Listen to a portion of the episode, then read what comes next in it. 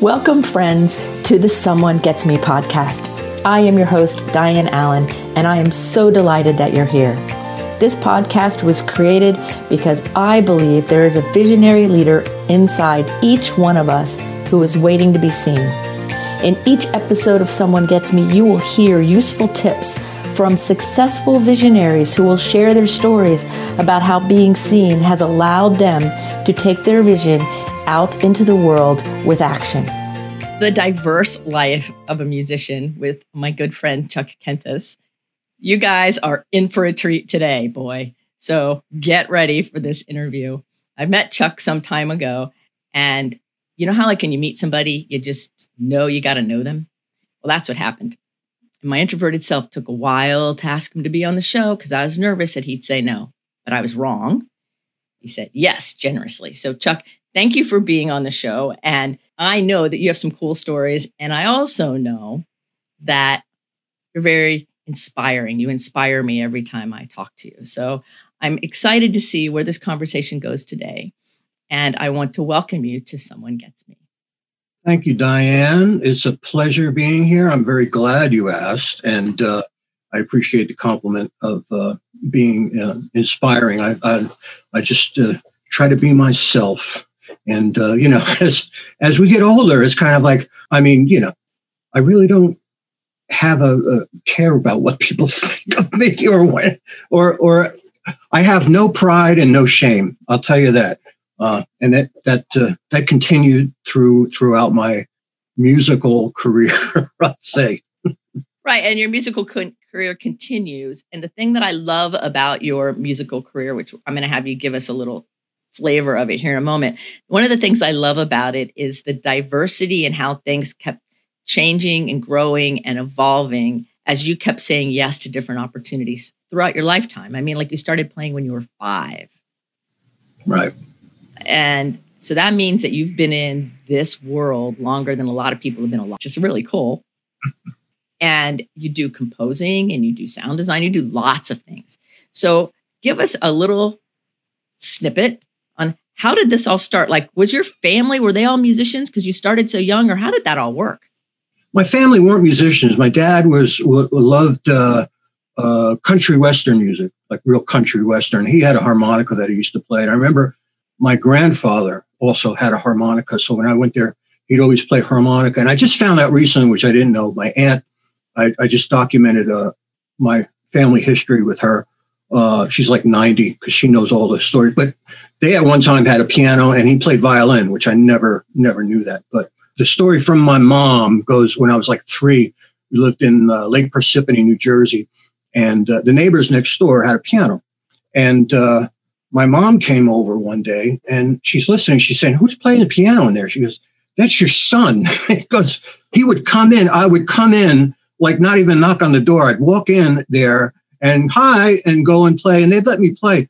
And I'd like pick out she told me she goes, you, you're picking out themes from TV shows, you know? Wow. So, yeah, so I started, the, and then what happened was we moved into a house in uh, East Paterson and uh, there was a piano in the basement already. And, and the, the people who, who lived there were trying to move it out the stairs of the basement and the thing went down into the wall, like crashed in the wall. So they said, we're leaving this here.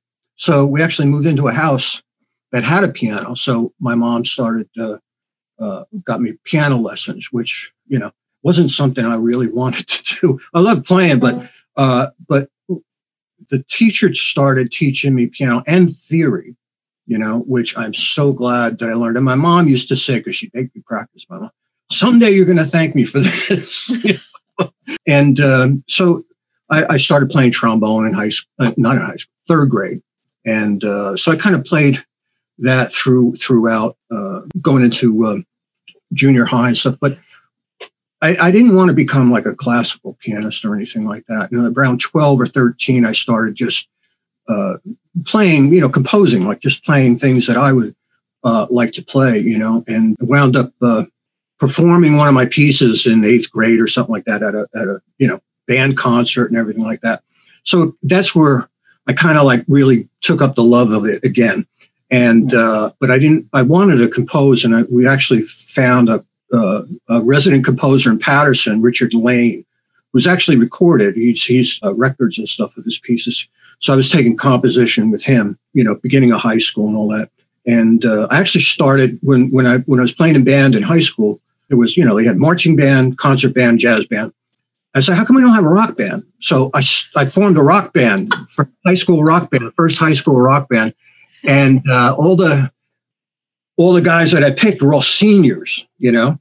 So uh, they left, you know, after my first year. But they said, hey, you know, we're they started playing bars and clubs and stuff. They said, hey, you want to join this band? I said, well, I'm I'm I'm a bit underage, you know. So, well, we'll get your fake ID. Don't worry about it. So they got me fake ID. Started working nightclubs and stuff in high school, through high school, and then my friend, I had a friend of mine who was also a pianist, but he was classical pianist. He played Chopin and everything.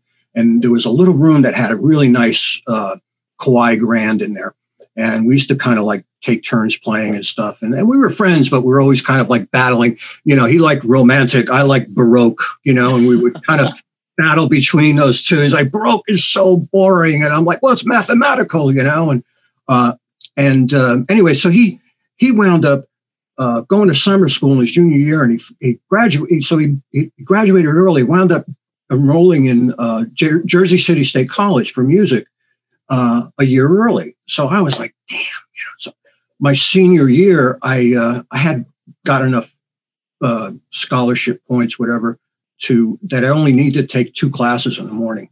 So I went over to Jersey City State. And I said, "Hey, I'm still in high school, but can I can I uh, apply to take some classes here, music class?" And I said, "Well, just get a note from your counselor." so I went and got my counselor. He got got me a note, and uh, I started going up, you know, taking classes there in the afternoon and evenings at Mannes, uh, not Jersey City State. And uh, there, they didn't have, uh, you couldn't major in composition there. So I said, oh boy. So I went, I found, uh, I don't know what, where I got the nerve to do these things.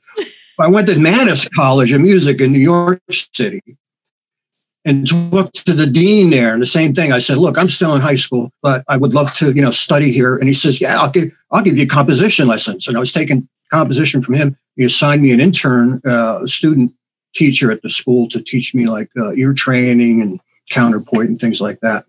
And uh, then that all came to a drastic end when i joined a glam rock rock band i started working it was a scene in north jersey that was there were so many bands and so many places to play. I, I like in within say 10 mile radius of where I lived in Paterson, there must have been 20 bars and clubs that had live music. And each one of those had between two to four bands a night.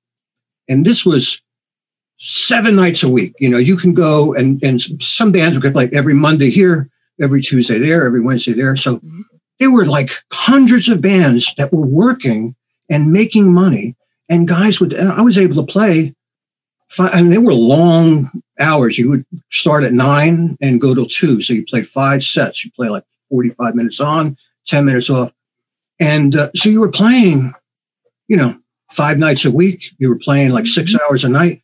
You had to get better, you know, as a musician. Right. And and and also you're getting paid. It was like we were in we you know, I'm fresh out of high school and I'm like no, I was still senior when I was doing that. So you know, I was making decent money and uh, and traveling and stuff, and and uh, it it um, yeah. So so I did that, and I did a few other bands. And in New York in the '70s was really cool because they had this. Uh, I saw like I think it was a Village Voice.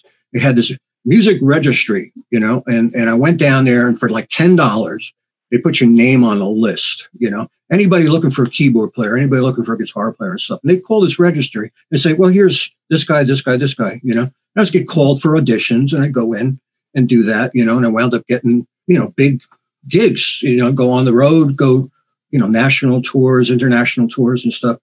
And uh, so I started doing that. And uh, I wound up uh, auditioning for a band in New York uh, with Carmine Rojas, who was he was uh, he had just done Let's Dance with David Bowie's record, and he was going to go out with Bowie, you know, on that tour.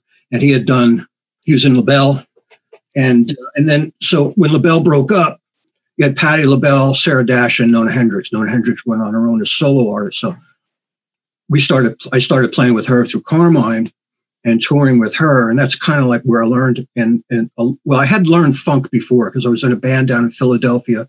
Uh, when I, li- I lived down in Philly for a couple of years, I played with this all black band called Bittersweet. used to play all the nightclubs and stuff, and it was all funk, you know, that 70s funk and stuff. Yeah.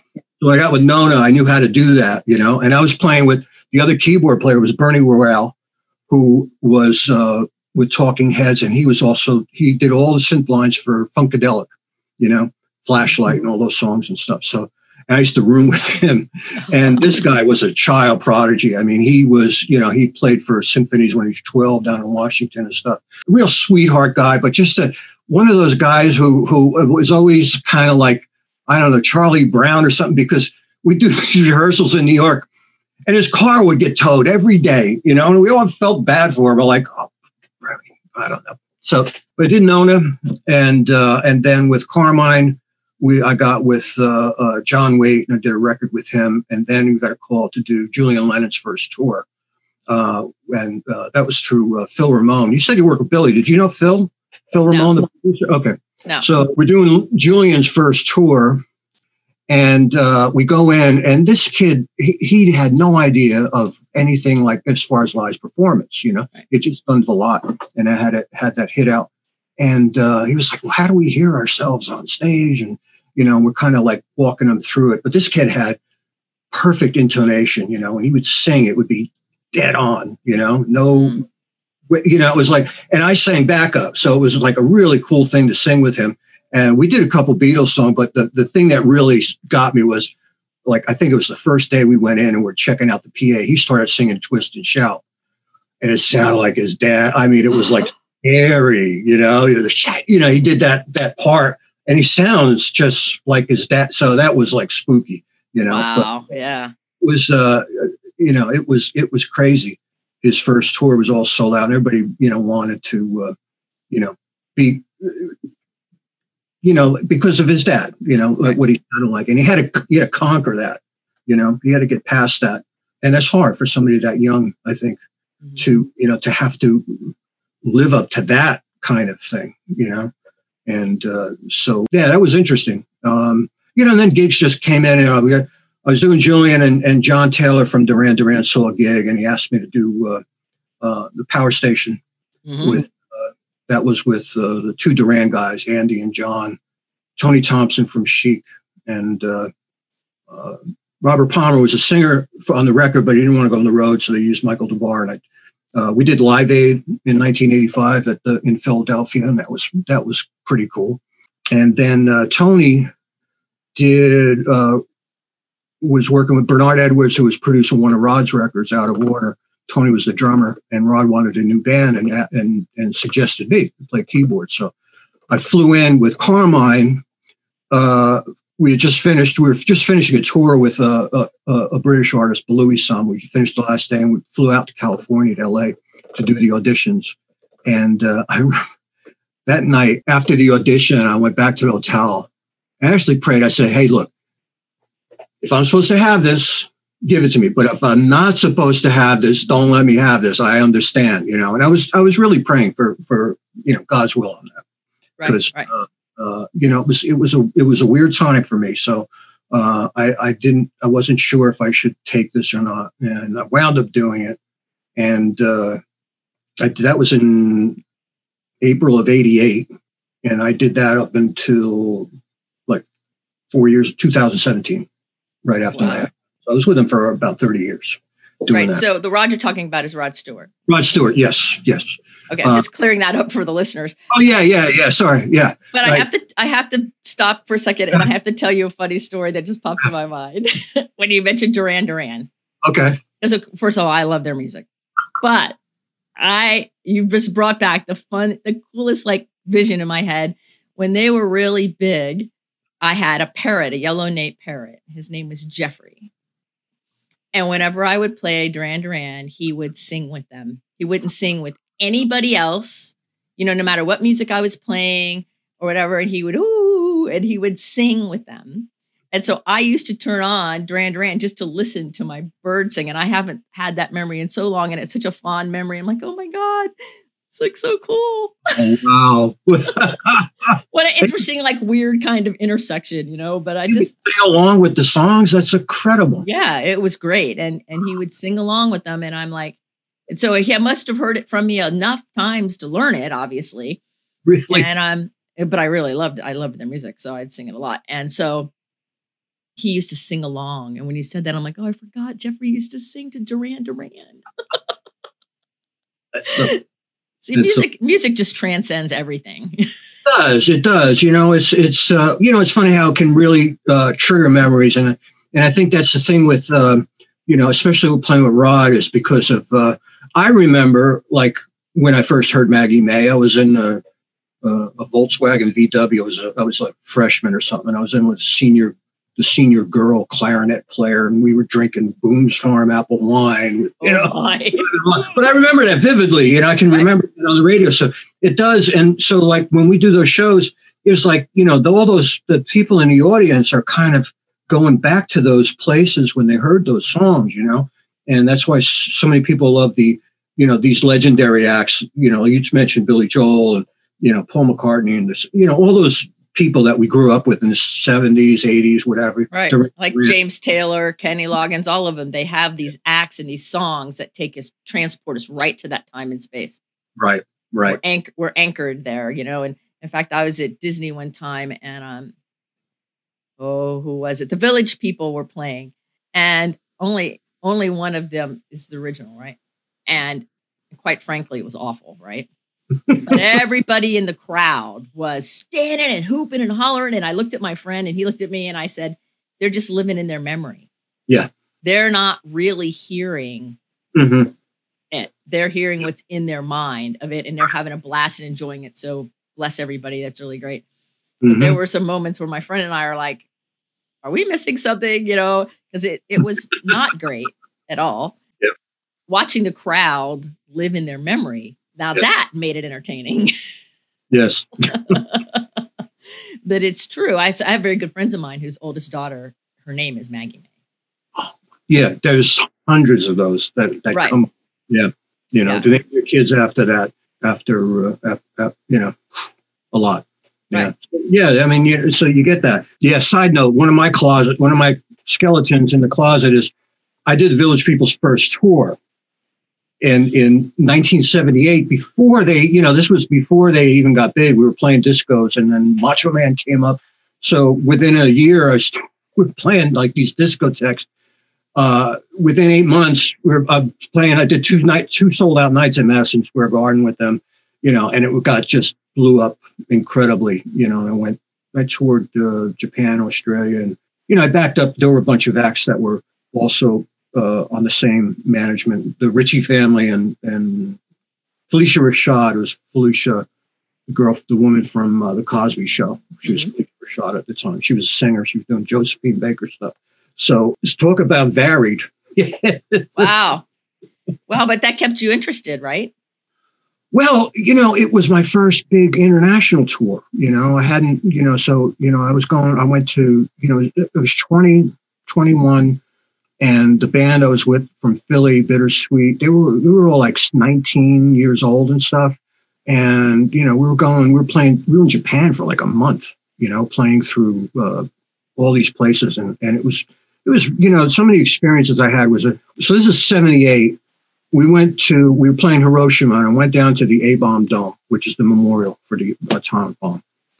So this is only 30 years after the you know right. after after that happened and so we go there and and we're just standing out. I mean, I'm six foot. Everybody else in the band is like six four, you know, and these Japanese people, they'd be terrified when they see us. I remember in hotels, we'd on the elevator, the doors would open. The last thing you expect to see is is like a is, is an elevator with like, you know, seven black guys who were like six four. They thought it was either a basketball team or they, you know, this look right. of confusion would just come over them. and and so anyway, we're at the we're at the A bomb uh, memorial, and it's and I don't, there's no tourists there. There's no like you know, it's all school kids, you know. Japanese little school kids going through this and seeing this horrific tragedy, you know, and seeing us and looking at us and and you know these are Americans. These are you know, and and so well, so it was um, you know it was it, it was emotionally confusing. You know those right. type of things, but they're real, you know, and they're real. And and and you know when I tour, I I, I you know we go we go to those things. Rod's a really big history buff, and and uh, we we played in uh, Poland. We all went down to uh, Auschwitz and saw that and uh, you know you, you can see the beauty in humanity and the beauty in the world. And but you also have to be reminded of the the absolute horrific things that man is capable of you know? Yeah. Because you got to remind yourself that that's that's you know that those things happen. And uh, they can happen again and you know and and and uh, so so it's uh, uh, i think it's part a good part a good thing for me personally to experience those things you know because it, it, it kind of rounds me out, you know. Uh, right. There, there's a, right. you know, as far as you're talking about diversity and stuff like that, you know, I was very, I can, for me, I was kind of chameleon like. I could go and play like these real punk clubs in Philly and New York and the Lower East Side and stuff like that. And then wind up, you know, doing white tie affairs and stuff, you know. And uh, so, but that's the musician is kind of becomes a, for me it kind of becomes almost like a character, you know, and that's the way I can get over. Uh, like I said, I've got no shame and no uh, no pride. I can, you know, I'll do anything on stage, and uh, but I, but it's you know, I almost it's not really me. Almost, you know, it's kind of right. me hidden underneath, but portraying, you know, this character outside. That you know, that's as far as like performance goes. You know, so uh, I, I love that part of it, and I kind of miss that. But you know, I kind of learned that early on playing in uh, glam bands in the 70s, you know, playing, you know, Bowie and band, you know, we, right. things, yeah. So I don't know where that's going. I don't either. So I want, um, and you're in the Guinness Book of World Records. Well, I uh, Rod is, but I was there, and what what Rod happened? is, but you were there, you, oh, so that means you're there too. And, and uh, actually, my picture's in it. With, with, I'm playing on stage with him, and uh, uh I think that's hilarious. Uh, we played we've had the world's largest free concert audience, the, the largest audience. So we, we played, it was uh, December 31st, 1994 uh, in Rio de Janeiro on Copacabana Beach. So we played, you know, and the beach had, I remember driving and they had what they called delay towers set up like for miles. So you'd have like screens with speaker systems and then you'd have screen. And what they'd have to do is delay it because sound is, you know, doesn't travel that fast. So the sound of the stage, by the time it gets to a person who's say, you know, 500 yards away, it's going to be, you know, so they have to delay that sound there in order for it to be in sync. Right. So technically, anyway, but so you know, they estimated that night was like 3.5 million. You know, which I, I you know, it's just unfathomable. But anyway, that's the free con- and, and nobody's broken it yet. The Stones try to do it down there, but I think they only got 1.5 million. So that's my my big claim to fame having the Guinness book. I just think it's hilarious. You know, it's I, great. I, my kids, my grandkids, and stuff looking. It's like, oh my goodness, you know, what was that? right. Exactly. Exactly. I mean, it's one of those things that it's like it's fun and powerful and cool all at the same time. And like, who would figure? Like, I know when you were in high school, you weren't thinking, "Let me see how can I get in the Guinness Book of World Records," were you? It's goofy, uh, goofy, like you know, just happens. You know, and and the thing is with life, it's like you can have that happen, and then you can have, you know, and then there's real disasters that happen, you know, too. You know, you can get lucky in one way and get uh, far unlucky in another way, you know. But those are circumstances that you would never dream of happening that do happen, you know, and it happens to a lot of people, unfortunately, you know. And, right. Uh, you know, so they you got both ends of that you know. Oh, and all the t- weird thing is to have a have a faith that kind of carries you through that, you know, where you're grateful for the for the things that you know are nice, you know, but then when the other side happens, uh, it's kind of trying to make use of it, uh, try to make it turn it into something positive that becomes, right. you know. Right, exactly, because you can learn how to have faith and be grateful in the face of things that aren't so great and grateful for the things that are great and know that overall there's some everything works together for the good in some right. cool way. So, how did you handle not being understood by people who didn't get it through your lifetime? Like, how do you handle that when people just look and they like they don't get it? I, you know, I just kind of, I, you know, I don't know if I ignored it, but I, I, I kind of gravitated toward the more toward people who did get me. You know, so like in high school, I didn't hang out with with anybody. It was like, you know, I had the one musician friend who actually got out early, and then all my friends were were had graduated and they were they were all musicians. So I, I usually hung out with guys that were you know way older than me, and uh, uh, but uh, yeah, yeah, no. So it's a that's a good question. I, I really didn't I didn't uh, take it to heart. You know, sometimes you get I guess disappointed. You know that you know especially like musically you're doing something music because I I always tried to think out of the box and do things that you know way you know just kind of away from center. You know Right. And uh, so that's not going to that's not going to click with the majority of people, you know. And uh, I had to come to understand that that that's well, that's why it is off center because it's not, you know, people don't, you know, they, right. people like things a certain way or music a certain way, you know, very straightforward, and uh, and then you have stuff on the outside, and and I, you know, I didn't, I I'd sacrifice that. So instead of going for the accolades of doing, you know, musically something that was, you know, this is apart from my work. You know, I was I was sideman. You know, so a lot of that stuff was just I was just hired as a as a you know as a sideman to do the, those gigs, and uh, but for my stuff, so I I would uh, I like to go slightly left, but and then understand like you know and not be bitter about it or not be judgmental of people or anything like that you know and just well this is what they want to do. This is where I'd like to take it. It's just in me that that uh, you know I can do the the straight ahead thing, and I did and I did that for for you know composing wise as well. Uh, I did a lot of a lot of production music back in the '90s. So that production music is uh, there's companies that that um, uh, that offer music to like sports stations, TV shows, reality mm-hmm. shows. You know, it's like put-in music or the background music or what have you.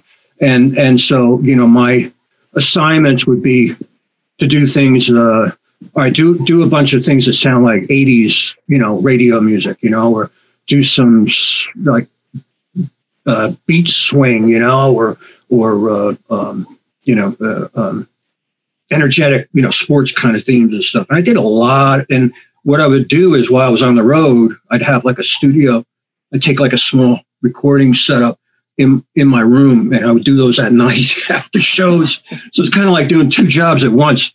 And then I started working with our drummer David Palmer, and we we started writing for uh, you know some TV shows. We did some TV commercials and things like that. So that kind of thing, you know, you're you're, you're like asked to do a certain thing, and and so you compose straight up the middle, or you you know you do what they want as opposed right. to what I want. You know, it's kind of like they're the they're the and a lot of composers get like kind of twisted about that, you know, because it, it, it's hard when you're writing something. You kind of becomes a personal part of you. It becomes a uh, becomes part of you. So when people reject it, you feel like they're rejecting you, you know, and you get you get personalized at it. Right, but uh, right. you have to disconnect it and say, no, this is uh, you know, this is this. Here you go. And uh, what what can you change? Can you change this and change that? And and yeah, you know, like TV people, it's like, you know, you make like 10, 15 changes, you know, so you got to get a tough skin you got to have a tough skin. Right, right. Because they're yeah. looking for something specific and they don't even really tell you what it is probably completely until they start hearing it and go, well, what about this or what about that? And and they don't know what it is sometimes. They can't. Right. Most of these people are not musical in sense, so so they're trying to describe it in a in a certain like right you know, categories, colors or something like that. But the pro and then you've got like three people that are that you're trying to please at the same time. That forget it. You know, is like we're on for weeks on this before somebody decides what they want. right. And, and can even identify what's going on. Yeah. but, but so doing that was, you know, it's, it's fine. And it, and it, uh, they were nice niches to be in, uh, at the time, you know, it seemed like it's, it, you know, it seemed like for me, every, my career was like, you know, I hit the, I hit those points where at the right time for some reason, you know, like touring, uh, in the in the 80s, 70s and 80s and stuff like that was a lot of fun. It was really crazy and stuff. And um, uh, now it's really difficult. You know, I know a lot of my friends were on the road and, and with, COVID and just the business in general and the whole the whole music industry really changed a lot. You know, going into the '90s, 2000s, yeah. Yeah. Um, and uh, you know, you kind of got to swing with it. You know, it's like uh, you know, music when I started in the 70s and 80s, I'm sure there were people in the 40s and 50s who were like, damn, what is this? You know, they're playing, you know, right, right, some big band, and they're like, man, you know, not working. What the hell is going on here? You know, all through that it changed. But I was at a good time because I, I, I was able to play. I played like five nights a week all the time. You know, you played and got paid. You know, it's great. So you were uh, so you were like in heaven, living living this like dream reality of all these really cool things because you kept saying yes along the way. Yeah, yeah, and you know it was it wasn't always you didn't feel like it was a dream. You know, I didn't always love like you know. I mean, there was it was hard. I yeah. mean, I, I had back then. Now, like you know, people play, they bring their computer and they hook it up to that. I had an electric piano that was like 88 keys, two pieces each piece weighed probably 90 pounds. Right. And uh, yes. uh, I would carry that damn thing up two flights of stairs to a second floor apartment by myself, like, you know, every other night. I mean, it was work, you know, like it, physical hard work. Right. It was physically hard. And then there was all the travel that takes a toll on you. There was a lot to it. And, and it's funny because I've been on tour and I know that it's hard. And I can only imagine extrapolating that over decades and decades and decades and decades. I, you know, like I don't have decades of experience, but I have enough. I have a taste of enough to extrapolate it and go, oh, this is way harder. And what goes in behind the scenes for the show, for the concert that we all go to, and like people my age have what I call mid 70s syndrome. You give us a 70s, a band that's big in the 70s or music from the 70s that's big, and we all like jump right to that time frame. We're there singing, dancing, running around, and we will go see tribute bands for those people and those people until they're not here anymore because of the memory and the connection. And I always say, and they played real instruments. Oh yeah. And no. sang real song. I mean, they were really singing. Like, yep. and there's an appreciation of that. Like my mom was a, a concert pianist. She did um, a lot of classical, but my parents taught me about jazz. Like my first music that I loved was jazz and scat and stuff like that, like really into it. And when we were on a tour, one a sailing tour, we were in Toronto and we spent one of the nights. Now I'm like 16 ish, somewhere in there. And I wasn't drinking age yet, I know that. And we went into all these bars, all these like hole in the wall jazz club, dark, cool spots. And my mom would teach us all the different cool jazz things, like about this bass player or that thing or this thing, like because she was a genius. And I learned to just love jazz. I still do love it. And and music, like high quality, good music, like people who like get get the math, they get the talent, they get the precision, they like get it. There's a difference between that and other kinds of music, though I love them too. So what? I, who were the jazz people that you liked? Oh, I loved um, Herbie Hancock. Yeah, yeah, I loved. Oh, what was his name? Chuck Mangione. I love. Oh yeah, yeah, yeah. Yep. All kinds of like that. It's funny you mentioned Toronto. You you were you were listening to jazz up there. Mm-hmm. We went to we went to some street. I don't remember where it was, yeah. but my mom was all excited for us to go to all these jazz clubs because she was educating us on that culture of the small little jazz club and we went from club to club. Like we spent, I bet we went, it seemed like a hundred, but it couldn't have been that many. It was probably like six or seven. I was too young to, I, I was loving it, but didn't know. And there was this place in, in St. Pete. We were living in Sarasota at the time that had jazz like downstairs. And we would, my parents would go and my brother and I would listen as long as we could. And then we'd go play on the beach and come back and listen some more.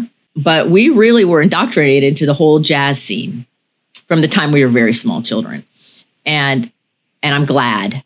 I'm glad about that because I have a great appreciation for high quality music and different kinds of music. And I love it all. Like I think it's really cool as anything. It's you know I, I love jazz too. There was a really great uh, jazz station in New York that I used to listen to all the time, and uh, I got to see like uh, you know Elvin Jones and and, and uh, Charles Mingus and um, and, and there was a when I, lived in when I lived in West Paterson there was a club down the street. It was right across the street from the Passaic River. It was underneath this Route 80 bridge called Gulliver's, and it was a hugely famous jazz club uh, for New Yorkers. So, like on on on nights when they had somebody playing, like Thad Jones or somebody, Thad Jones used to teach up at Montclair State University in Jersey, and he would play, and it would be the place would be parked cars everywhere, all New York plates. All these people drove in from the city. It was, you know, we were like 10 miles outside of New York. But they drove into this place and they had jazz there. It was just this little, you know, tavern. And it was right. tiny inside, you know, and uh, and they had live jazz. Yep. It was incredible. Yeah, absolutely it, incredible. Yeah, that that oh, I just love it. So I'm wondering if you have any cool stories that you want to share, or a cool story that you want to share about all your time you hung out with Rod. Okay. You played for him for a long time. I did, yes. And so I'm thinking that you probably have something that's cute or funny or neat or that you want to share. And if not, that's okay. But I was just Oh no, no, I do, I do, I do. And, and they're not they're nothing uh off uh right. taste, you know, things that are are not tasteful and stuff. I mean, there's those, but I'm not going to talk about those. I'll talk about the, the, the crazy stuff. So we were we were playing. This was when I first joined. I think it was like I, I was about a year, and we were playing in uh, it was Massachusetts. Anyway, outdoor venue, amphitheater, you know.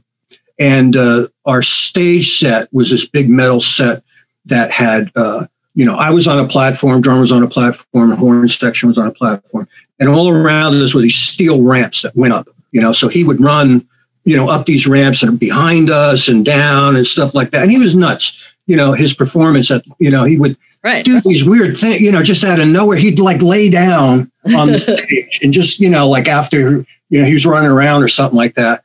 And, uh, and we're, you know, it's, but it, the thing was, we always had to watch him because it was, uh, you know, things, he would change arrangements every night and stuff like that. So it really kept you on your toes. So anyway, we're, we're playing and uh, he runs up this ramp next to me, but we had these lights, these moving lights that would like they were like big octopuses, and they came down just enough for him to run ram right into it on his head. Oh no! And he's out cold. So we don't see it because it's happened behind us. The audience has seen this, and he's knocked out cold. We think he's just doing what he always does. You know, he's laying down. we're, playing, no. we're playing, and then we're like, isn't he supposed to be singing now? You know, we and we look and he's still laying down. And you get that, you know, you get to that point where you're like, oh no, this is not, he's not just faking this, he's out. So he's out. Now, in the front row uh, is this, uh, this doctor comes running up and he says, you know, let me fix him up. He's, he was Mike Tyson's ringside doctor, right? So he knows how to fix somebody up who's knocked out. So they get him and he's like, stitches him up, gets his mold on, and he finished the rest of the show. So it was. oh my word! Yeah, yeah. Oh it, my the word! Got a really good night that night. That was uh, that was insane. Oh my word! But uh, you know, he was he would do the craziest stuff on stage, and and it's that British sense of humor. You yes. know, that it's really like uh, he would do this ballad. I forget what song it was, where he's singing, and he's like up front of the stage, and he would have one of the stay one of the uh, guys on our crew come across the stage with a broom, you know, and just like a big and just sweep across the stage while he's singing every night.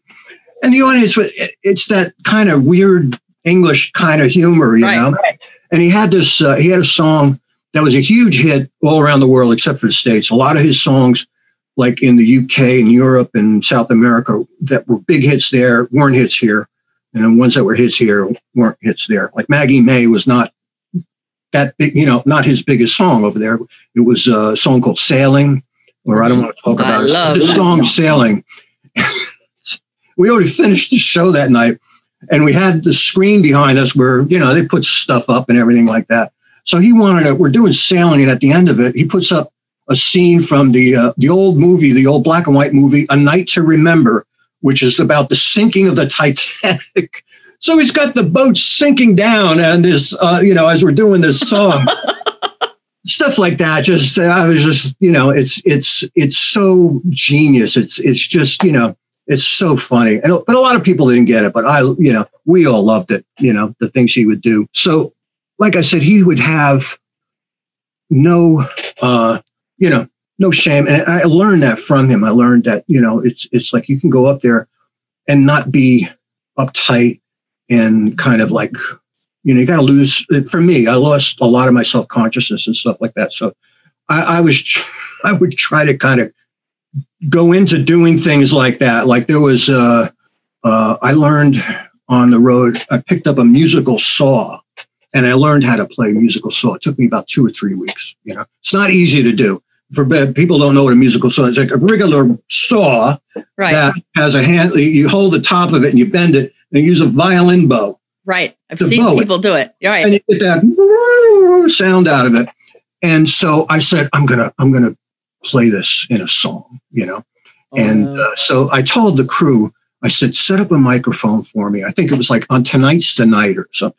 I said, I'm gonna I'm gonna sit down and play this, right? So I did, you know, I sat down and I played his bow. Now, Rod is the kind of guy, he will not give you the satisfaction of giving you a reaction, you know? So it's kind of, well, you can do these things and he can look at you and just like nothing, you know? And that's his thing of like, you're not to get a rise out of me, you know? And, uh, I love it so yeah, so there was another another night that um, um, let me you know I told you about sharing a picture. So yes, this yes. is uh, let, me, let me see if I can do this. Let me get this up first because this goes along with the story. So there were nights where I, I would you know I would definitely try to get the rise out of them. Drew loved it. You know, they were just, you know, dying and everything. I would do that like once every 10 shows or something, you know, and it was just, so that's like the character of uh, going up there and doing those things that are just uh, pretty, you know, uh, they're funny. You know, you're on the road, you're just trying to amuse yourself, and and you know, we're still real professional and all that. But there was it was one night where the guys, so I would do the, the guys in the in the band were in the dressing room. They dare me. They said, uh, "We bet that you would not go up there and wear." Uh, we had three girl background singers, and at the time we were all wearing whatever we wanted to wear. He says, we bet you like three hundred dollars you win or hundred dollars. We won't that you won't grab one of their outfits and wear it on stage during the show. And I said, Oh no. Hey, I was in a glam band for you know, I used to do that every night. So I went to the, I went in the locker, uh, the wardrobe case, and I picked out one of the girls' outfits. She was tall and it was like a bright orange jumpsuit. So I put the thing on and I go on and I play the whole show like that, you know. And there again, no reaction. You know, he's not going to give me the satisfaction. And I'm like, but anyway, I was, well, I did it. So at the end of the night, as they're tearing down and, you know, it's backstage with, you know, like an arena. So there's that, that whole truck loading area. And, and Rods is leaving in his limousine. And uh, so he's driving out and I'm waving to him. All of a sudden the window comes rolling down. He says, Chuck, Chuck, come here. He goes, I really loved what you had on tonight. Was that like a Versace or something like that? hmm. It, you know, it could have been a TV show. I was trying to, I'm trying to write a TV show with my son Noah on the things that like that would happen. You know, it was uh, another one was we were playing. Tell me if I'm going too long on these.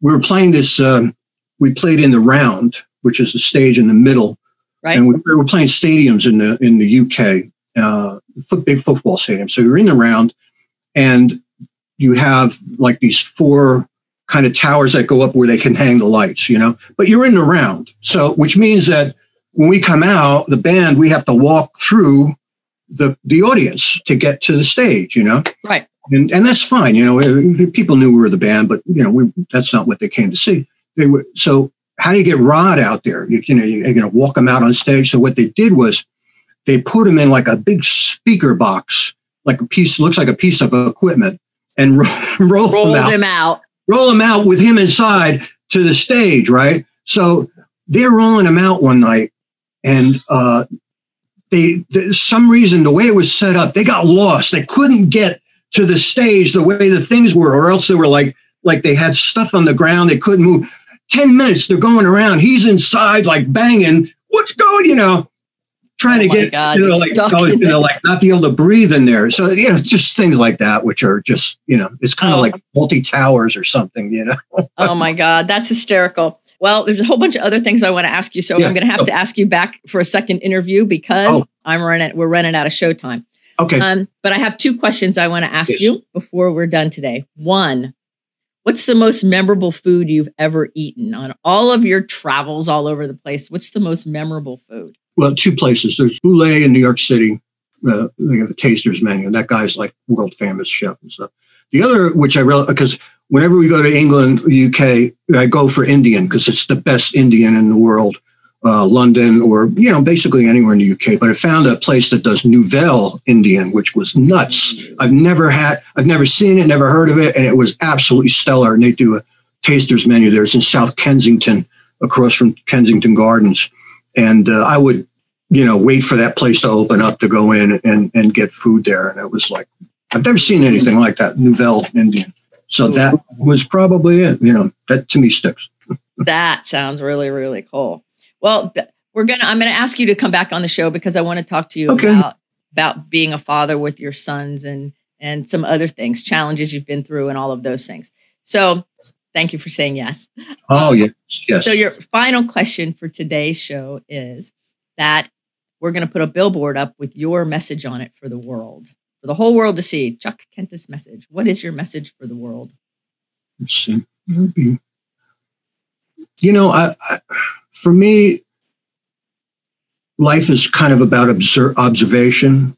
You know, taking things in and stuff. I'm I'm the same as you. I'm introverted, so I'm not I'm not you know out there talking all the time. So so most of the you know, and people think that you know because I'm quiet, they maybe I'm stuck up or something like that. I'm like, no, that's just my nature. I'm just quiet. I'm not like a yacker kind of guy. Although you know, this interview probably proves something different, maybe. but uh, Um, wait, I just got you. I just kick-started some fun conversation. That's all I did. I love it. but but anyway, so I would probably put up something like uh, look, listen, and love. You know, Oh, I love it. and and you know, because that's for me was like you know uh, uh, that's how I learned about things. You know, and and and you know sometimes I have to stop myself from. Uh, if somebody's having a, if we're having a conversation, I'm listening to somebody, you know, like you were, Mhm. and not to jump in there with my, you know, uh, and just listen and and and look and and uh, and then love. You know, it's kind of like those those three things for me.